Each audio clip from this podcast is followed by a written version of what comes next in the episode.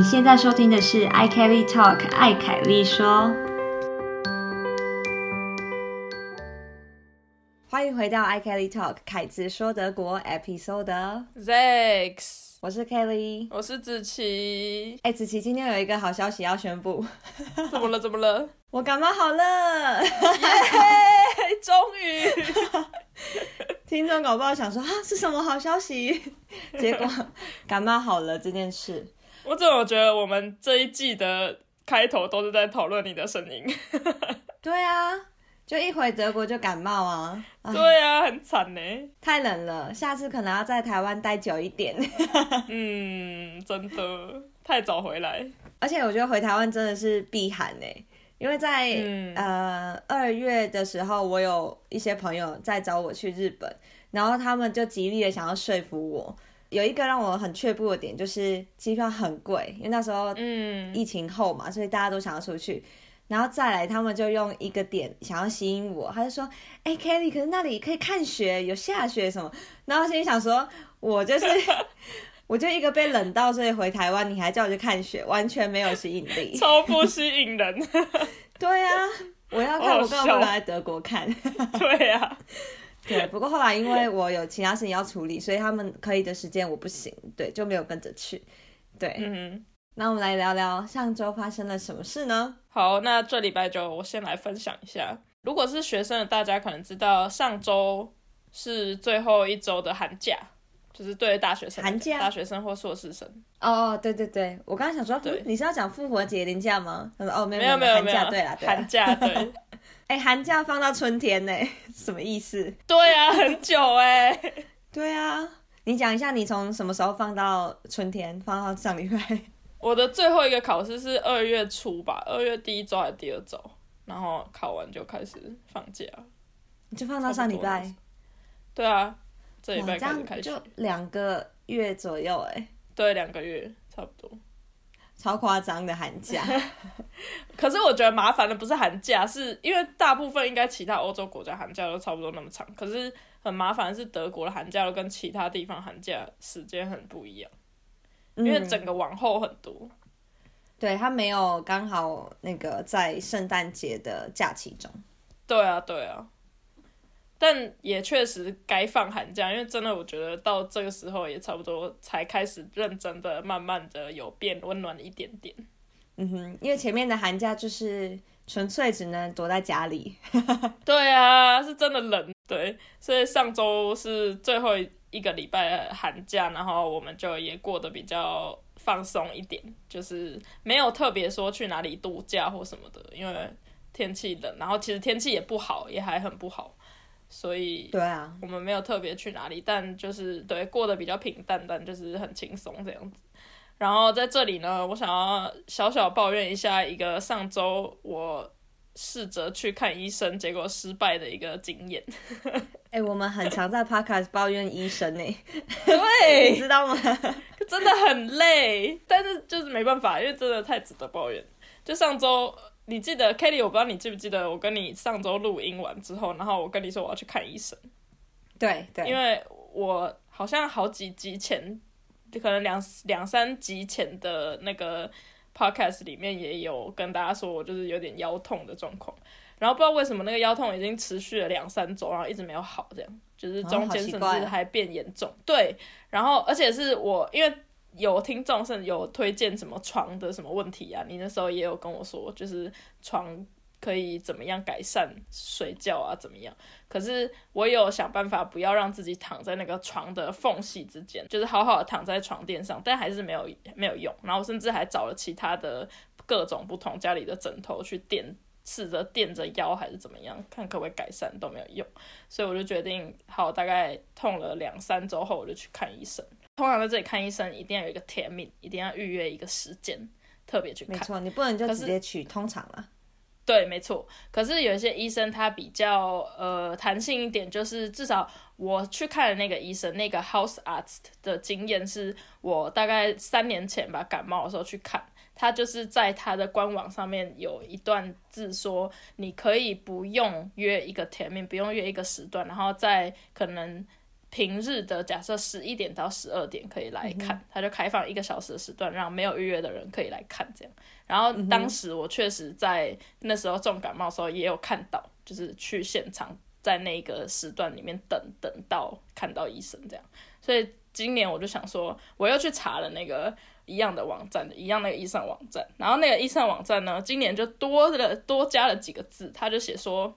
Für Notfälle können Sie zwischen elf und zwölf Uhr ohne Anmeldung kommen。就是在紧急状况的时候，你可以在一样在十一到十二点这个时段没有预约任何的时间就可以过来这样。嗯哼，但问题就来了，紧急状况的定义是什么？对，然后我也不太记得我当初两三年前的时候重感冒去看的时候有看到。紧急状况这个字，我就想说，诶，他是有多加这个东西吗？还是他之前就有这个这句话？只是之前就是他就对啊，他就是看得很弹性，你如果不舒服，你就可以直接来这样。所以我就想说，哦，那应该是一样的意思吧。所以我就过去，然后过去之后呢，我就在柜台，然后柜台就跟我问我说你怎么了？然后我就跟他说，哦，我腰很痛，这样子，就是已经痛了两三个礼拜，然后每天都这样子痛。然后他就看了一下他的电脑。就拿了我的那个鉴保卡，然后看了一下他的电脑之后，他就说，我们最快的那个 termin 是可以帮你约到下下个礼拜三吧，还是四？我忘记下下礼拜。他直接要帮你约一个，对对对，没有要帮你看，没有没有没有，他完全没有问我说，呃，什么状况什么，他就只问我说，哦，痛，好痛多久？然后他就直接要给我一个 termin，那我就跟他说。可是因为我在官网上面看到，就是现在这个时间可以 owner a m a d 就是没有天命过来看，那现在是不行这样嘛？然后他就很直接的转过来跟我说，可是腰痛不是 notify 啊，腰痛两个礼拜不是 notify，可是痛到找不到原因的不算 notify，对，而且我痛到忍了两个礼拜才来我。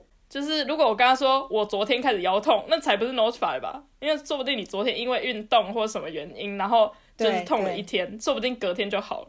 可我已经痛了连续两三个礼拜，然后他就很冷静的转过来跟我说：“可是腰痛两三个礼拜就不算是紧急状况。”然后他意思是说，因为你都能忍两个礼拜，那你应该可以忍四个礼拜吧？是不是？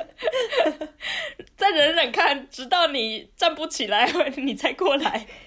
对，你要爬着进医院，他就说：“哦，你这个是 no fun。”对。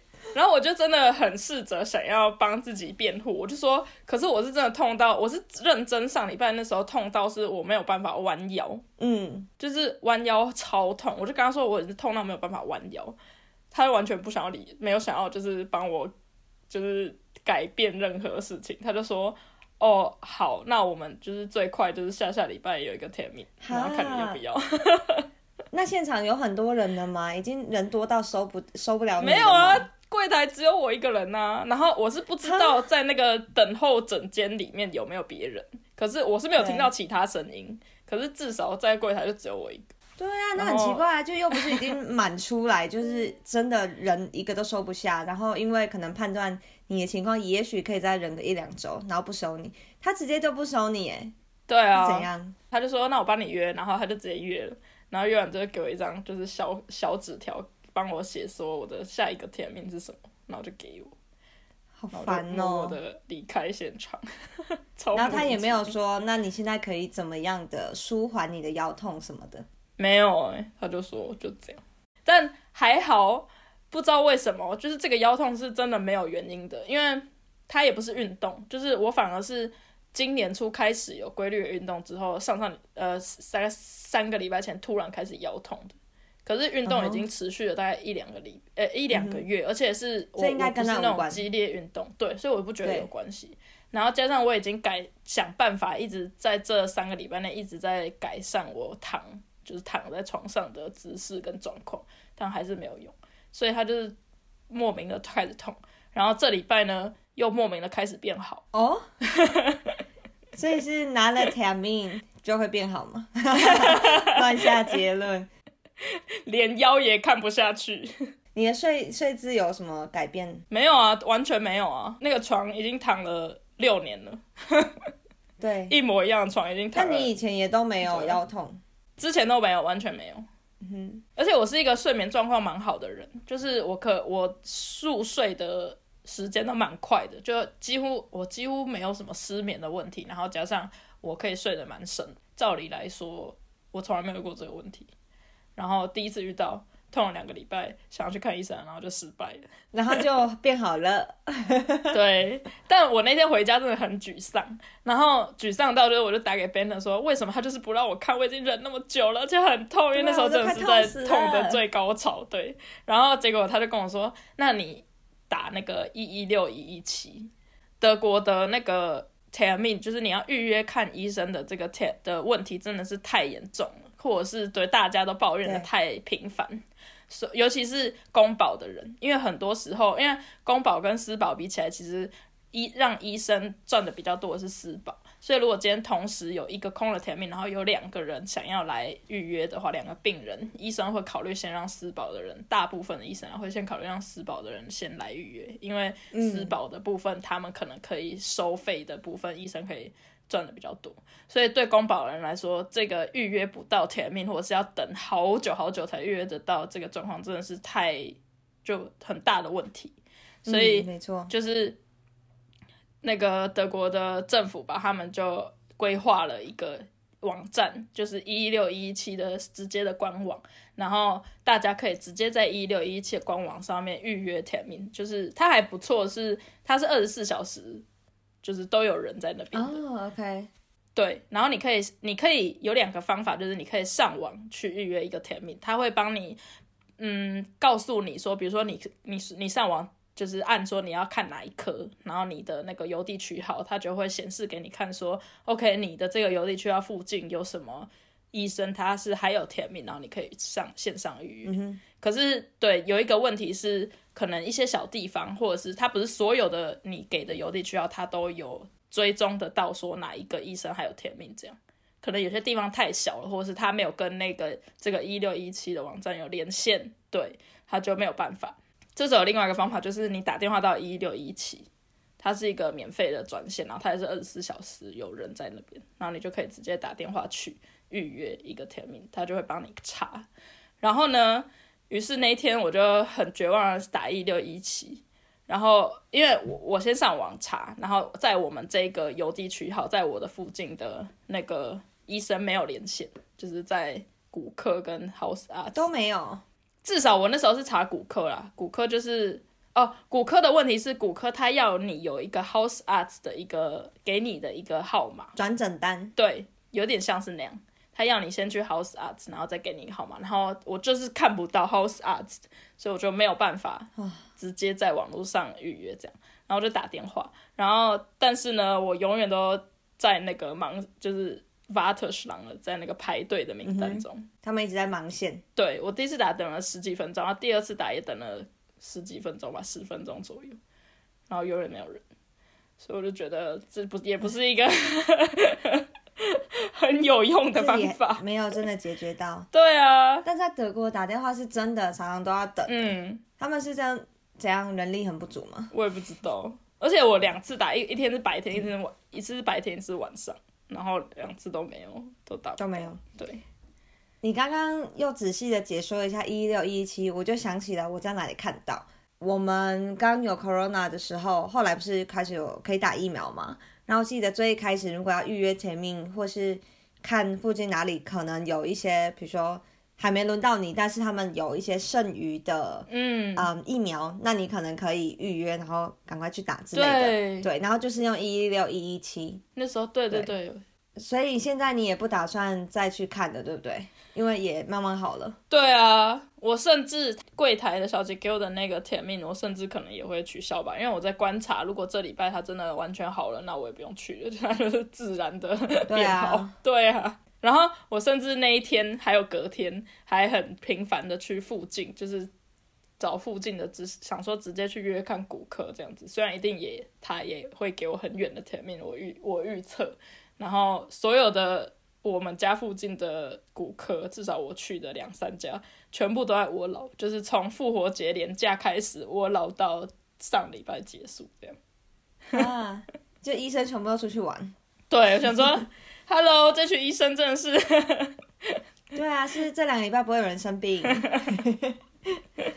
对，不过好啦，医生也有放假的权利，对啦辛苦他们了。对，没错。不过还好，你的腰自己慢慢变好了。嗯，只是它毫无原因的开始痛，然后痛那么久，确实很奇怪。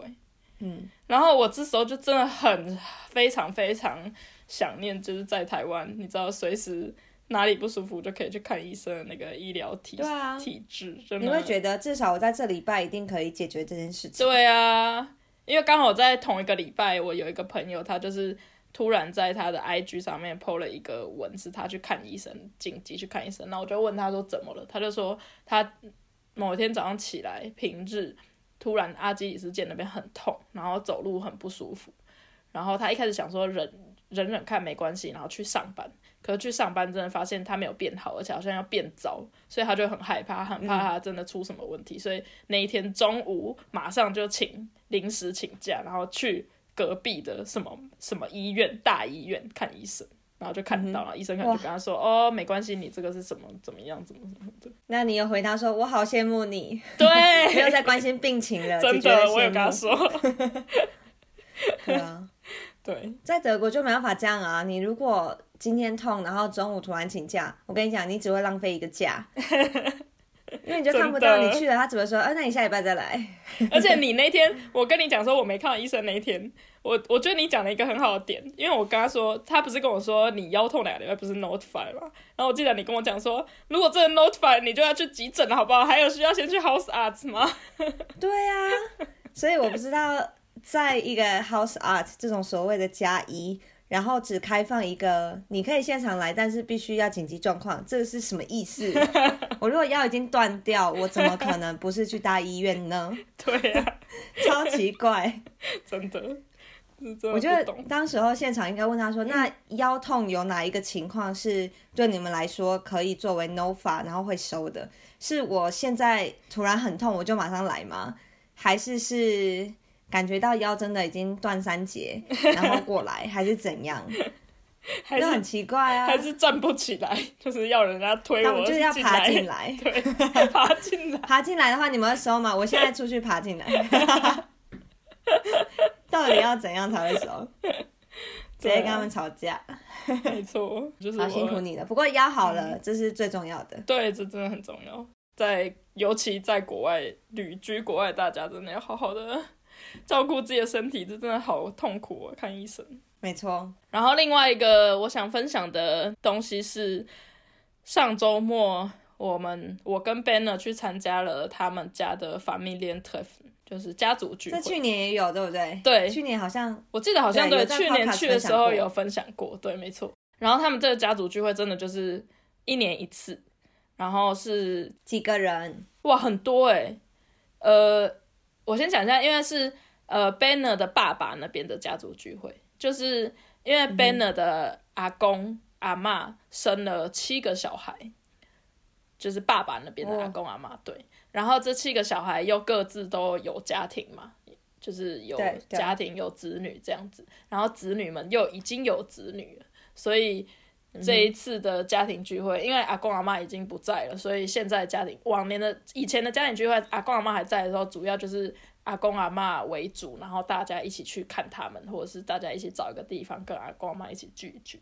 可是因为现在阿公阿妈不在了，所以就是由呃 Banner 的爸爸这一代的人来规划这个家庭聚会，然后大家就各自带了自己的另外一半啊，然后还有小孩啊，小孩的小孩、孙子什么的，大家最后就是一个三代同堂的聚会，大概总共有我猜有二十几个人吧。人超多，对啊，这个要规划也是很复杂欸。对对对，确实，往年都是在复活节约好在复活节假期的隔一个周末，就是下一个周末一起聚这样，哦，大家可能大家已经有默契，在那一个周末不会排其他事情。对对对，没错。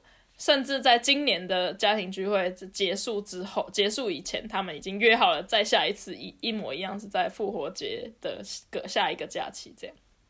嗯哼，先讲好。对对对对，好巧不巧，就是每次在这个时候，天气又不是很好，就是四月初四月对这个时候，所以嗯，他们就不太会先安排说，哦，好，那我们到了之后，我们要规划去哪里呀、还是做一个什么户外活动，要需要预事先预约那种东西就不会。主要就是大家会先约一个，先定好要住的地方之后，然后再视情况看，OK，那我们当天或隔天这两天要去哪里？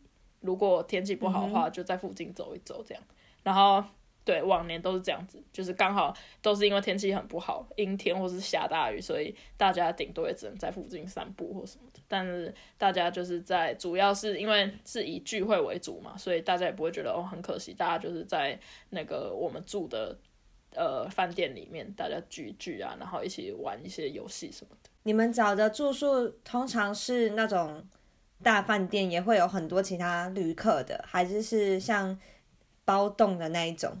其实都有哎、我都经历过。我第一次经历的时候，就是我刚来 Tubian 开始念书的时候，然后就跟他一起去参加过。那一次是最特别，是他们租一个很大的，算是有点像农舍那样子，就在一个非常乡下的地方，没有网络，但就是对，很正常。然后那个很像农舍的地方，它就看起来旧旧的这样子，感觉是以前也是一个大家庭住在里面，然后我们就在里面聚会这样。然后第二次的话是也是一个有点像你刚刚说包栋的状况，就是大概那一个房子里面有三层楼吧。然后平常时候大家可能就会约在二楼，二楼有一个很大的饭厅，大家一起在那边吃东西，还有吃早餐什么的。然后对三层楼的房间就是各自大家晚上睡觉就回各自回房间这样。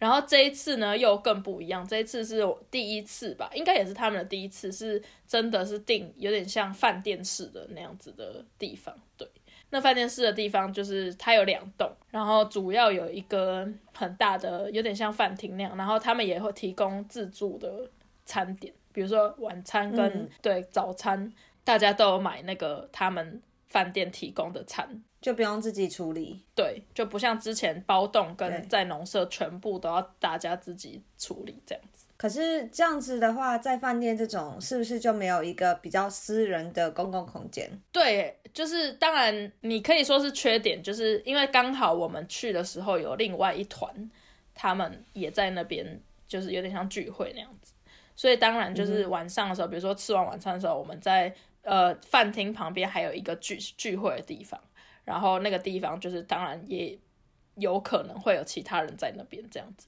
可是我觉得，或者是是至甚至大家都觉得那个地方比较好的原因，是因为它那个饭店它的设施还蛮多的。就像比如说我刚说聊大家聊天在饭厅旁边聊天的地方，它其实是有撞球桌跟那个手足球可以玩的。哦，对，因为这些也不可能又自己带去吧？对对对对对，然后所以当就比如说呃老人们在那边聊天，或者是在那边就是玩牌的时候，呃年轻人或是觉得很无聊或者怎么样的话，就可以在旁边玩撞球啊什么的。对对，就有事情可以做。对对对，然后甚至旁边还有一个游戏室是给小朋友的。所以就更好，就是爸妈就坐在那边聊天，然后旁边就有一个游戏室，小朋友就在里面跑来跑去这样子。这是很大的优点呢。对，没错。所以我觉得可能大家也觉得哦，这样子很好，因为你就是同时聚会的时候有很多选择可以去做，你就不是只是只能坐在那里跟大家聊天，没错，或者是一直坐在那边吃东西。而且我觉得真的节省了很多麻烦，因为你想，如果好两天一夜的活动，然后你们那么多人要准备早中晚餐，嗯，没错。那个量是非常的大的，然后还要事前的沟通啊什么的。往年真的就很麻很麻烦，往年就是他们都要开一个网络上的表单，然后要写说，对我可以帮忙煮什么，或者我愿意提供什么，或者我去买什么沙，不管沙拉或者面包什么都可以。然后大家就要去分配，对，说那好，那剩下还有什么？那还有谁还没有带可以负责带？这样就真的是一个还蛮大的工程，因为毕竟那么多人。但这一次就真的轻松很多。当然你就是要付也付出的钱也比较多，可是我觉得相对于那样你要去准备花心力那样子，毕竟也才三天两夜，两天两夜，你也不用。就是对啊，不是一个很长时间的聚会，所以我就觉得很值得。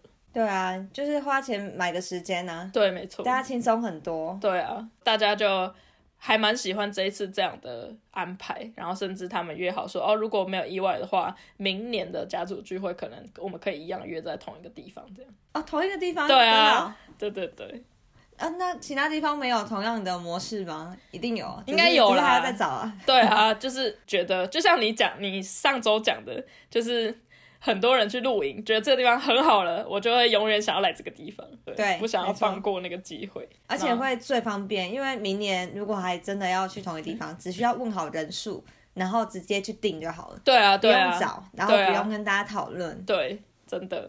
而且毕竟已经喜欢了，就是你就不用重新去适应这个地方，说啊这个怎么样？没错，对啊。哇，那明年再看你们有没有去同一个地方。明年再跟大家 update 是吗？好好好，看我们会不会继续做到明年。不知道哎，看情况，看大家的 feedback 怎么样。对啊，然后在 family treffen 家族聚会里面，当然不外乎大家会聊很多天嘛，就是更新一下彼此近况或什么的。我很好奇，这是你的亲戚们问你什么？因为我记得在上一次的 podcast，我不知道第二季、第三季吧，你说有个亲戚问你说你有什么兴趣？哦，对，是吗？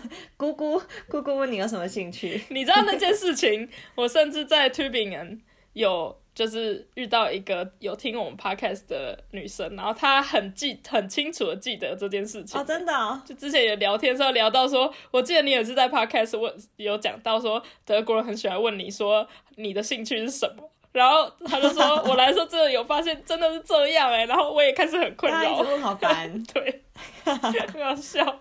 那你这次有被问吗？这次还好没有。为什么还好？你这次就开始说：“哦，有，我现在有兴趣，我录 podcast。”哦，对啦，对啦，当然。可是我很怕，就是你知道，比较老的姑姑或姑丈什么问我说：“什么是 podcast？” 你就要跟他说广播节目，他就 哦，当当当。对，这次没有。然后这次我也比较跟上一次比起来，我比较少跟就是我们前上一辈的，就是他的爸爸那一辈的人聊到天，大部分都是跟比较同辈，还有跟小朋友就是玩什么之类的。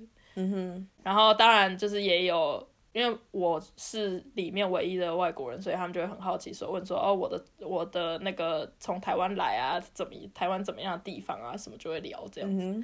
然后我觉得很还蛮呃特别或是惊讶的一件事，也不是，其实也不特别，可是我觉得还蛮惊讶一件事。如果跟台湾比起来，是我觉得他们不管是哪一个年代的人，他们都对。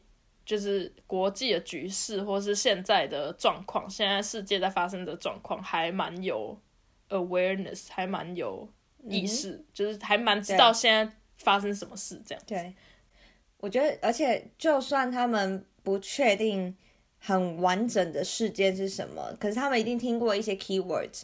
对对对对对。如果刚好，比如说，哎，最近很常听到台湾怎样怎样，那刚好遇到一台湾人，他就问一下。对。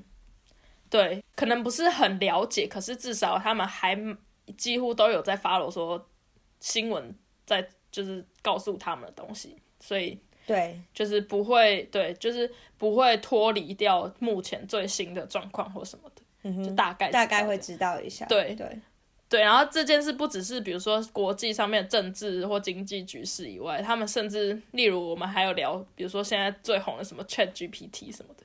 嗯哼，就是他们也知道，对对，就是那些不管是跟我们同辈的人，还或甚至是那些比较老一点的姑姑姑丈，什么退休什么，他们都知道，他们都可以大概跟你聊说，哦，那个东西怎么样什么的。就就算他们没有使用过，可他们就是看过很多新闻啊什么在讲，他们就会跟你聊，然后说，哦，那个到底是怎么样啊？怎怎么样可以发展成这样，就会跟你聊天，请教年轻人。我觉得在德国遇到这样子，就是跟长辈聊。最新趋势的比例的频率还蛮高的，就是他们还蛮对对，我自己觉得至少在这个在我生活的环境里面，我有时候遇到一些就德国的长辈，他们就会很积极的想要去了解，说哦，现在又发生什么事情？不只是政治，就政治以外，比如说现在对啊，科技啊，科技发展啊什么？对，这个我也可以补充一下，我们。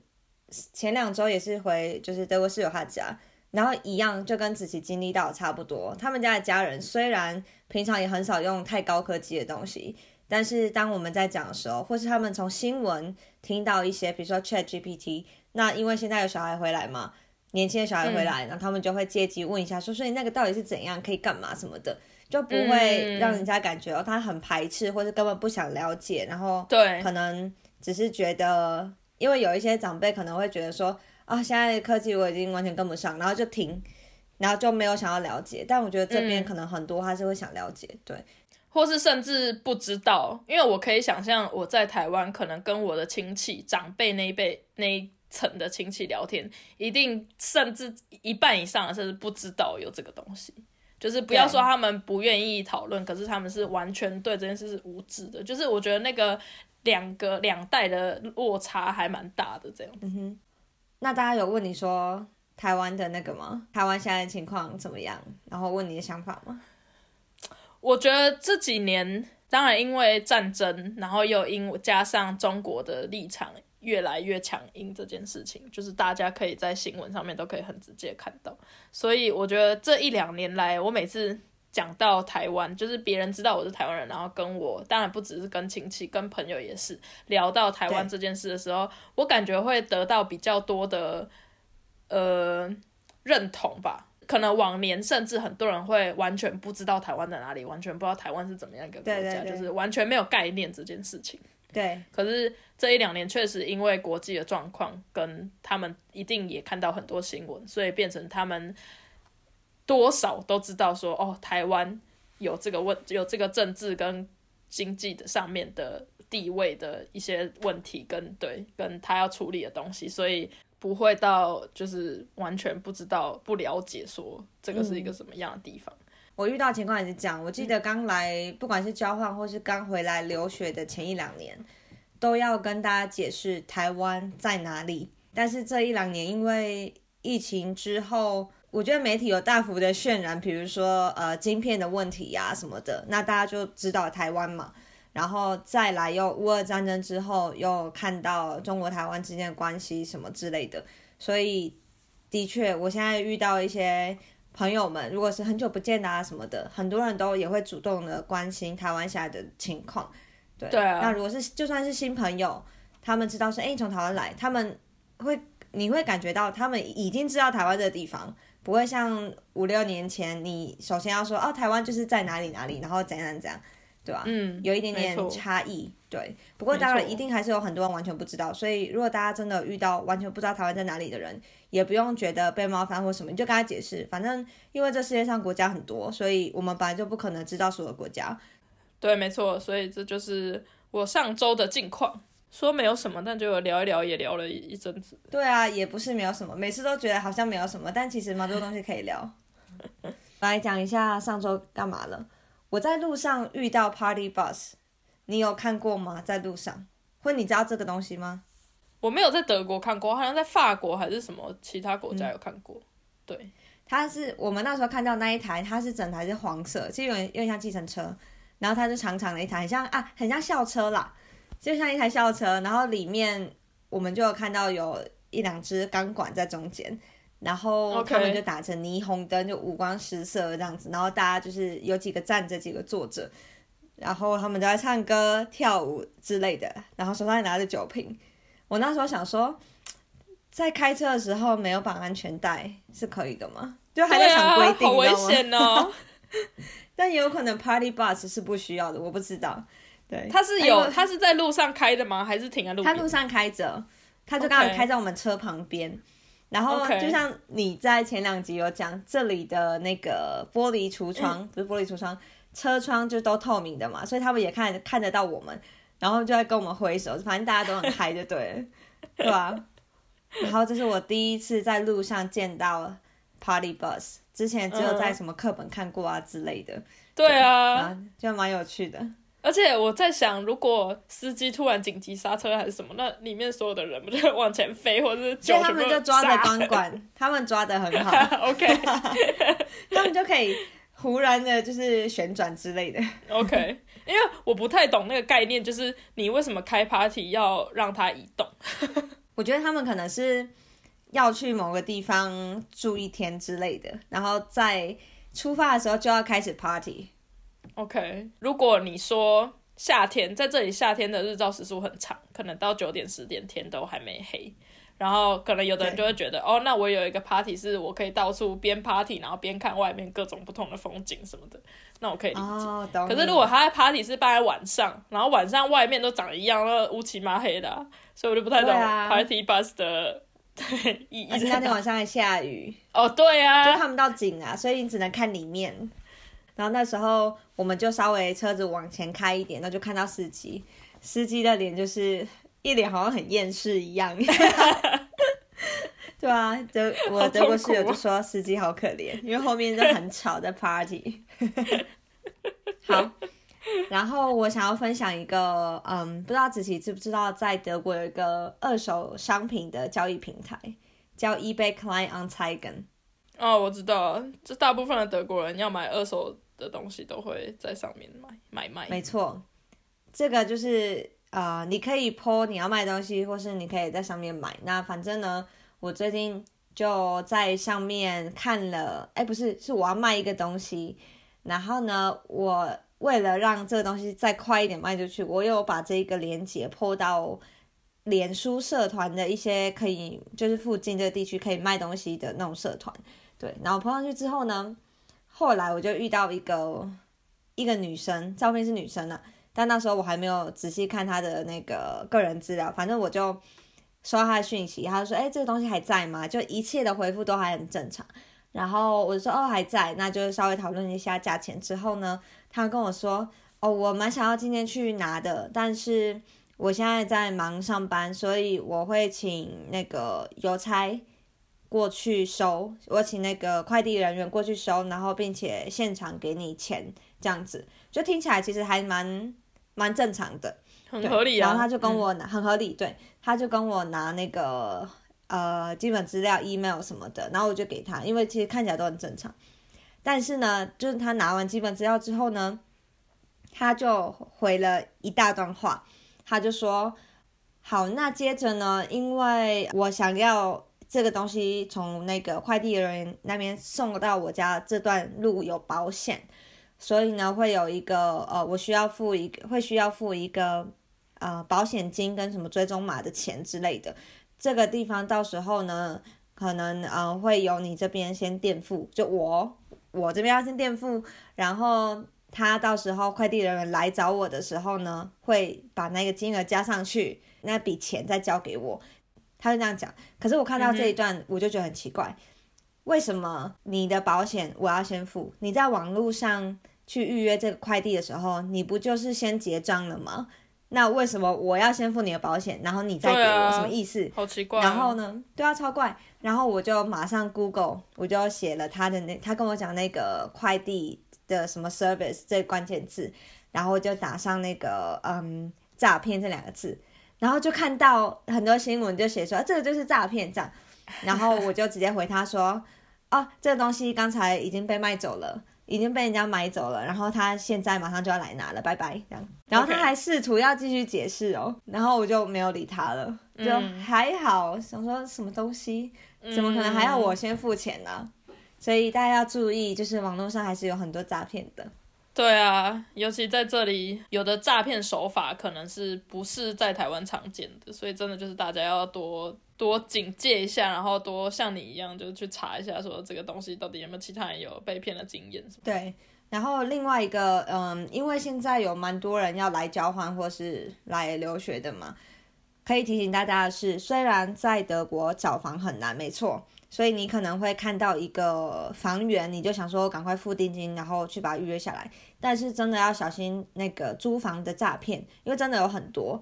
然后我觉得可以特别注意的就是，如果他完全用英文写，然后一直跟你说什么哦，他人不在那边啊，你要先先汇款，然后怎样怎样的，他有很可能都是诈骗，或者说什么不能先看房还是什么的，或者是异常的迅速跟你确认，因为你知道在德国就已经超难找了，怎么可能？你要想说我会这么好运吗？应该不会吧。真的，因为真的在德国是不好找房的，所以大家特别小心。很多诈骗的人他就是利用这一点，对，嗯，所以如果觉得哪里怪怪的，赶快马上问一些有来过德国的人，或是私讯给我，可以稍微帮你看一下也 OK。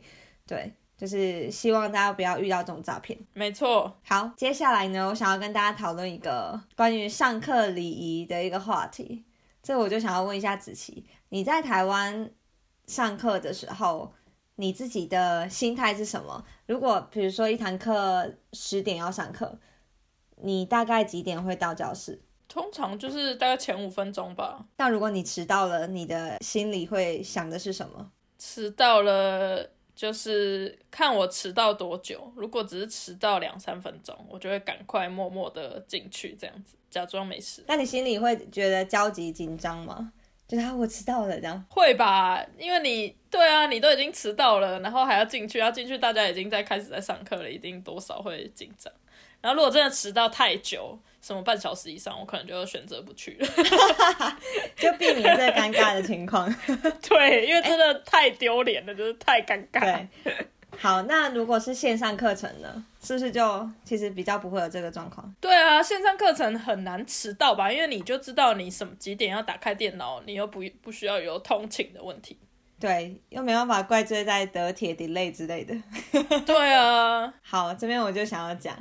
我因为我德国室友不是有中文课嘛，他常常会忘记那一天要上课，比如说七点晚上七点上课，他要卡在我们吃饭的这个时间，但你吃一吃就会不小心说哈已经七点了，然后每次到了这种时间，就算是六点五十五好了，五分钟前跟你刚刚讲一样，五分钟前我觉得就是要 ready 的状态，那五分钟前我就看时时间，他怎么要要迟到了？什么你要上课你要上课？结果都是我在紧张，我会站起来，然后来回踱步，你知道吗？就是，然后我不知道我在左右走什么路，好像是你要上课。对啊，现在是谁要上课啊？是现在谁要学中文？你告诉我。对，然后就我很紧张，然后他就说：“哦，我要上课，好。”然后就站起来，然后还去弄一杯咖啡啊，去上个厕所什么。我是我 我会在厨房跟厕所外面一直在那边说：“哎，快点，你要上课。”对，就是我很紧张，然后他整个就是很很悠闲，到了他真的。进那个线上的上课教室里面，可能就已经七点三分五分。后来有一次，我就认真跟他讨论说，为什么每次你迟到了，你都不紧张？他跟我说，因为我迟到是我自己的损失啊，所以我如果觉得这个损失我可以承担，那我为什么要紧张？我就说，可是你很不尊重老师啊。对啊，对呀，他觉得没有这个问题啊，因为他觉得他。少上五分钟，那就是他自己的损失。可是我们就会觉得，不是啊，你就是要提前在那边，你要让老师可以准时开始。对啊，那除了在，因为你刚刚的回答就真的跟我的心态差不多的。那我另外呢，在呃什么时候啊？上周啊，上周末，因为现在还是有那个 Deutsch Bar 德德语吧的口说练习团。然后上周末呢，有一团他们是刚开始练习。所以是在第一次上课哦，第一次上课就有一个人，他那个好像记错时间还是什么吧，所以呢导致他没有办法来，然后他就就在群组写说，哦，Kitty 不好意思没办法去什么的，然后他整个人看起来就感觉很抱歉，然后我就跟那个德国室友说，你看人家上课什么心 什么态度，你什么态度？我觉得是你的德国室友本来个性就是比较大辣辣的。这样子，对，他本来就是蛮悠闲那种。对，然后加上我觉得是因为线上课程，因为今天如果他是要进去一个教室里面上课，他可能就会比较谨慎一点吧。因为你毕竟进去，你开门什么，你一定会影响到别人。对对对。可是因为你线上上课，你就是进去然后按进去，然后没有人会，甚至可能没有人会发现哦你出现了，或者你比较晚出现。可是他们班好像只有三个人 哦，真的，好吧，所以我也不知道，很明显。就这个很有问题，但我可以想象，的确这跟个性也有关啦，所以不要去怪罪到德国人都这样。因为我想象 Banner 的话，应该不会这样，因为他是比较相对谨慎的人。他他就是很像你，他就会一直催我的。哦，是，所以你要迟到的时候，他会在那边说：“子晴，你要迟到。”对，而且他什么都要有计划。讲到这个，嗯，你知道昨天我们去就是超市买菜。然后我就跟他说，因为在去买菜之前，我就跟他说，哦，我后天有约一个朋友，我们要去吃晚餐。因为 Banner 那一天晚上有事情，就学校事情，所以他不在家，我就跟一个朋友约吃晚餐。这样，他就说，哦，很好啊，什么？他就问我说，你们约在哪里吃饭？然后就是，我就讲了一个我们家附近的餐厅。然后刚好呢，我们要去超市的路上，会经过那一间餐厅隔壁的巷子，这样子。然后他就我们就刚好走到一过那个巷子，他就突然想到说啊，我们刚刚有经过那个巷子口，我们应该去那个餐厅订一下位。然后我就说不用吧，不用定位，我们是后天就是礼拜三要去吃，而且是什么六点，应该不会就是满这样子，就是六点很早，对，德国人吃也没有也没有那么早吃饭，所以应该也不会就是客满到我们没有位置，而且我们才两个人。然后他就一路上一直在讲这件事，直到我们去超市采买完回来，又经过那个巷子，还没有经过之前，他就跟我说：“你要不要去订个位？”然后我就想说，到底是我要去吃饭，还是谁要去吃饭？对。然后因为因为他知道我很不喜欢在德国讲电话，就是如果需要打电话做什么事情的话，我会想办法先那看能不能亲自去那个地方处理好那件事情，而不是打电话。因为打电话对我来说有一个问题是，我在电话里面。用德文我很难听得清楚对方在讲什么。如果又有那个电话那个杂音或杂讯什么，而且又有口音呢。对，然后我就会觉得我根本就没有听懂他讲什么，然后要一直问说 v b t v b t 然后他可能对方也觉得很烦，然后我可能又听不懂，然后所以就会有造成可能很多误解或什么。所以如果可以亲自到某个地方处理事情，我会想办法先亲自到那个地方做完处理完那件事情，而不是打电话。然后他就说：“可是我没有叫你打电话去啊，我是叫你直接去那个餐厅，你看他就在隔壁的巷子里面。”我们就直接走过去预约，走两步就到喽。对，然后我就说不用，我就是觉得我们到时候就是随时随机的去就好了，反正才两个人。然后他就他就他就一定要什么事都要规划好。他就说，那如果你们后天去，然后发现没有位置给你们两个人，那怎么办？你会难过吗？我说不会啊。他说那你们，他说那你们要怎么办？我说就想办法找其他的地方。吃饭啊，我们吃一吃。对啊，我们在老城里面一定有很多其他几百间餐厅可以选。然后他就说：“那这样不会很麻烦吗？还要找其他餐？”我说：“不会。”然后他就是 一直要想尽办法说服我说：“连这个吃饭东西你都要计划好。”对，对他在蛮爱计划。我觉得这点在我跟我德国室友这边就有点相反，反而是我可能会是觉得比较要去定位的人。对，然后德国室友就会说。不用，不会满。我们才两个人，我们直接走进去。没错，直接相反，真好笑。我觉得这也是一个 Banner 的习惯吧，因为他也当然主要是因为个性了，他很习惯计划所有的东西。他甚至现在还好，因为他现在已经在工作，所以工作的每天的那个。那个时间的安排就是蛮稳定的，可是他之前在还在念书的时候，因为他同时念很多不同的科系，所以他每天早上起来，或者甚至前一个晚上，他会拿一张便条纸，然后写，把所有他每天想要做的事情全部写下来，这样子。嗯哼，对，我也会。对啊，可是我就是不会那样，我就觉得跟的一样，他是个性啊。对对对，然后加上我觉得在德国很多事情本来就确实应该要。事先计划好，而不是像在台湾一样啊，我们可能下礼拜要去度个假，那我就快到的时候我再订就好。反正毕竟台湾就是城市的密集度很高，所以你就算订不到 A，你有 B、C、D、E 超多其他的可以选择。这样对，可以附近找一下。对，可是在这里就不会。如果你要去比较偏僻一点的地方，或者是甚至你要去人哦，有时候度假的时候，大家度假旺季就真的很有可能你订不到任何东西。或者是对，或者是你可能需要搭火车去到那个地方，那个火车票你一定要提早买，要不要不是可能会没有，要不是就是它会变得很贵，如果你太晚订的话，所以就什么东西都要事前计划。对，没错。这边我就想要分享一个小故事。德国室友姐姐也是很喜欢计划的人，但她的确需要计划，因为她已经有小孩子，那小孩又有不同，两个小孩就有两个不同的那个卡琳的形式力，嗯哼，然后她老公，然后她自己，然后爸妈，然后其他人，所以如果我们有要回去的话，她就希望说小孩可以多跟我们玩嘛，那她就会把小孩的 schedule 排成不同的东西之类的，所以她就会知想要知道我们大概确切什么时间会到，然后她就会传讯息给我德国室友。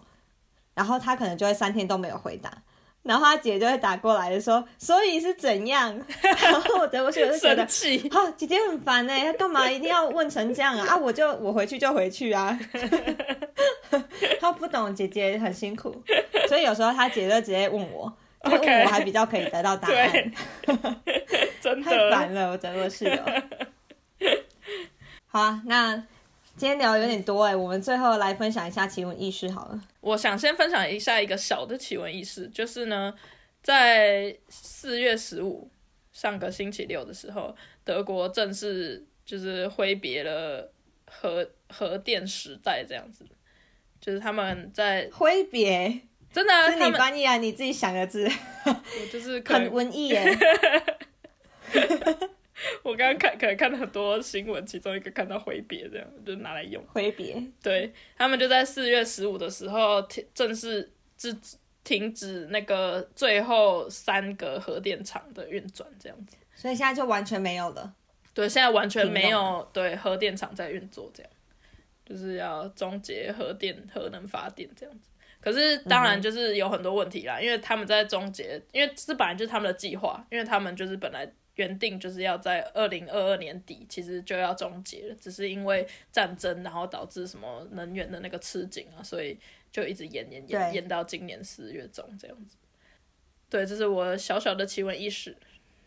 好，那对于核电有兴趣的话，大家自己再去 Google 一下。对，我来分享一个我觉得蛮有趣的。嗯哼，这故事呢发生在斯图加特南边，叫做 Leinfelden e c h t e r d i n g e n 就是斯图加特机场的那个地方。OK，有一个三十七岁的男子，他在某上个礼拜的某一天凌晨三点左右呢，被那个警察拦下来。那警察就开始对他进行酒测嘛，结果呢，他的酒测值超标了，所以他现场的驾照就被没收，并且啊、被没收就表示你不能继续呃不能继续开车了嘛。嗯好，结果呢，到了早上的九点呢，他又再一次的被警察抓到，因为警察警察又闻到他就全身有酒味，然后警察又又一样对他进行了酒测，然后警察就说：“哎、好，你这不行哦，驾照拿出来。”然后他就默默说：“可是我驾照刚刚已经被警察收走了。”我觉得超白痴，要多衰才会一天遇到两次，然后两个都要他的驾照，可是已经被没收了。不过他现在蛮惨的是，他第二次被抓到，等于是无照驾驶，所以他现在还面临刑责，就不是只有罚钱的问题而已。现在蛮惨的。他当下呢，其实，嗯，在第一次被抓之后呢，正确的做法应该是他要在附近找一个呃可以停的地方就停好，就真的是旁边就要停好，然后要搭计程车什么的回家。对他不能还在那边想说哦好，那我现在是开回家吗？不行哎、你就是要马上，因为你现在就无照啦。对对，但没想到他就继续开，所以他早上 早上九点的时候被抓一次，然后这一次他等于是无照驾驶，超惨的。到底在干嘛啦他？对啊，他应该也觉得蛮惨的，怎么会一天被被警察抓两次？可是他确实就犯法了。对啊，就犯法啦！真的是喝酒真的不要开车。嗯，那这边想要跟大家讲酒测标准，我去查了一下，它是千分之零点五，在德国，就是你的血血液里面的酒精浓度达到呃等于是百分之零点零五啦，那你就是犯法的，嗯哼，你就酒驾。你原则上你就违规，然后我就去查了一下台湾的那个嗯法律是什么，那就查到台北市台北市警察局的一个呃网站，上面是写说，在台湾呢是吐气所含酒精浓度达每公升零点二五毫克。或是血液中的酒精浓度达零点零百分之零点零五以上，那你就违反了那个刑法第一百八十五条之三不能安全驾驶罪。会处三年以下有期徒刑，然后得并科三十万以下罚金。所以其实，在德国跟在台湾的那个是一样的，以血液酒精浓度来看，都是百分之零点零五。嗯哼，我我之前以为在德国是不是会比较高，就是它的那个标准有没有比较宽松？结果其实没有。对，那这边呢，我就想要问子琪，你觉得在德国喝一瓶啤酒开车会不会过酒测标准？我听到的很多男生都跟我说不会，瓶是零点五那种，对一般的啤酒零点五。零点五0.5会吧？我觉得会吧。我觉得除非你喝一杯一杯，或是零点三三那种，我德国室友说不会，姐夫也说不会。可是我觉得零点五会了。对啊，零点五其实就对我来说蛮多，对啊因为我也没那么会喝嘛。对，那我问了德国室友，就觉得不会。然后我的姐夫，两个姐夫也都说不会。那到底是不是真的呢？网络上有一个可以去测，依照你的身高体重去做简单计算的一个网站，然后就输入我德国室友的那个身高体重，跟他喝嗯一瓶零点五的那个啤酒的话，它的酒精浓度会是多少？结果没有过酒测标准哎、没有过还是有过？没哎、没没过，没有超过酒测的那个标准，哦没有超过就是还在容许范围内。OK，对，是可以的。但是呢，如果你是身体里面有酒精的情况下，虽然没有超过这个千分之呃百分之零点零五这个标准，但如果你不幸你就是发生了意外，你可能还是要负某部分的责任。嗯，对，嗯，所以只要有喝酒，都还是建议不要开车。对啊，那我用了这个平台去测我自己的身高体重，结果我是一瓶就会超过的，所以对，但是我当然也不会，就算没有超过，我还是不会喝酒就开车，因为我知道我自己的身体的代谢状况啊什么的，对啊我不可能会这样做。其实也要看体质，有的人他对酒精的代谢比较差，就是对啊，不管他再怎么高大，说不定他喝一点点就已经超标了。对啊，没错。我昨天就问了我德国室友，他自己的他自己的做法是这样：他只要一进餐厅，如果那天我们开车啦，一进餐厅第一件事情点啤酒，酒类先喝，最多两瓶。如果我们要待很久的话，最多喝两瓶。然后在那个离开餐厅前的大概两个小时，就停止喝酒，就开始只喝水啊什么的。这样子基本上你的身体就有足够的时间代谢。如果是有他或是他的姐夫们，其实也都差不多是这样，他们也都会在吃饭的一开始就喝，然后最后的一两个小时就完全不会喝。可是他也不可能，呃，先喝到烂醉，然后最后不喝，这样也是不行。所以他们会还是依照自己身体的情况去做调整，然后并且在到时候开车的时候就一定要特别小心，因为你身体还是有一定的酒精浓度，因为不可能吃完一个饭，然后身体的一开始喝的那个酒就全部代谢掉，不可能。对，所以呢，这边还是要讲，尽量不要啦，尽量不要喝酒开车。对啊，最安全的方法就是不要知道要开车就不要喝了。好，那这边我要再问子琪一个问题，你觉得喝酒骑脚踏车可以吗？法律上来讲是不行啊，因为连台湾也不行啊，我知道了。你刚刚讲是没错的。你知道喝酒骑脚踏车被抓会发生什么事吗？这里我不知道，而我知道台湾是会罚罚钱。跟大家分享一下，我有一个朋友，他有实测过，他有一次是在那什么节啊，万圣节 party 之后，然后就骑着脚踏车回家。那想当然，他就 party 嘛，所以绝对是喝酒。骑脚踏车回家的路上呢，遇到警察，然后就被抓。然后呢，警察就说你这个酒测值超标蛮多，所以呢，你的驾照开车的这个驾照要被吊销啊，是哦很，严重哦。对，它会影响他开车的驾照。所以我刚当下听到的时候也觉得哈，可是你骑脚踏车跟开车什么关系？然后我身旁的德国人们就跟我解释说，因为你原则上就是违反交通规则啊，所以你骑脚踏车会这样，他们就稍微有点像认定你，你开车的话有可能也会违反交通规则，所以呢，他的驾照就准备要被吊销。可是呢，他当下是没有带驾照出门的，毕竟他只是要骑脚踏车，干嘛每次要带驾照出门？他就没带，所以那个警察就说好，之后会发通知，嗯，会你会收到信，你到时候再去警察局缴还是什么的，那除此之外呢，他还收到了一个处罚，叫做嗯心理心理测验吗？嗯，德文叫做 MPU MPU Medizinisch Psychologischen Untersuchung。那德国人一般都把它称为 Idiot-Testen。白痴测试 就要测看看你的心理状态够不够健全，心智能力是不是可以开车的。对，你看、哦、他只是骑骑自行车、骑单车，然后被抓，然后他就被要求要去做这个，然后并且吊销他的驾照。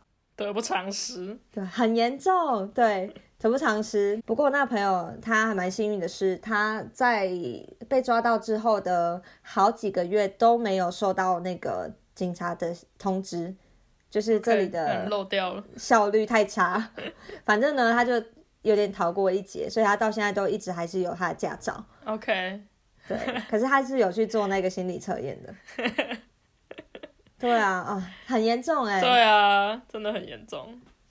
我脚踏车我，我只知道唯一有被罚过的朋友是那个没有车灯，在这里前后都要有车灯这件事情。哦，对，对，这也警察也抓的蛮严的。对，但我不知道那这应。该就只是罚钱而已吧？对啊，但我不知道喝酒骑脚踏车可以，如果严重到可以吊销汽车驾照这件事，确实蛮严重的。没错，这真的会蛮严重的。所以呢，嗯还是要奉劝大家，就是喝酒不开车，开车不喝酒，真的，没错。呃，也不能骑脚踏车。好的，那以上就是我们今天的分享，啊、感谢大家收听，我们下周见喽，拜拜。拜拜。你喜欢我们今天的内容吗？别忘了留言告诉我们，或者是给我们五颗星的评价。你也可以透过 IG iKelly Talk 来和我们聊聊你今天听完的心得哦。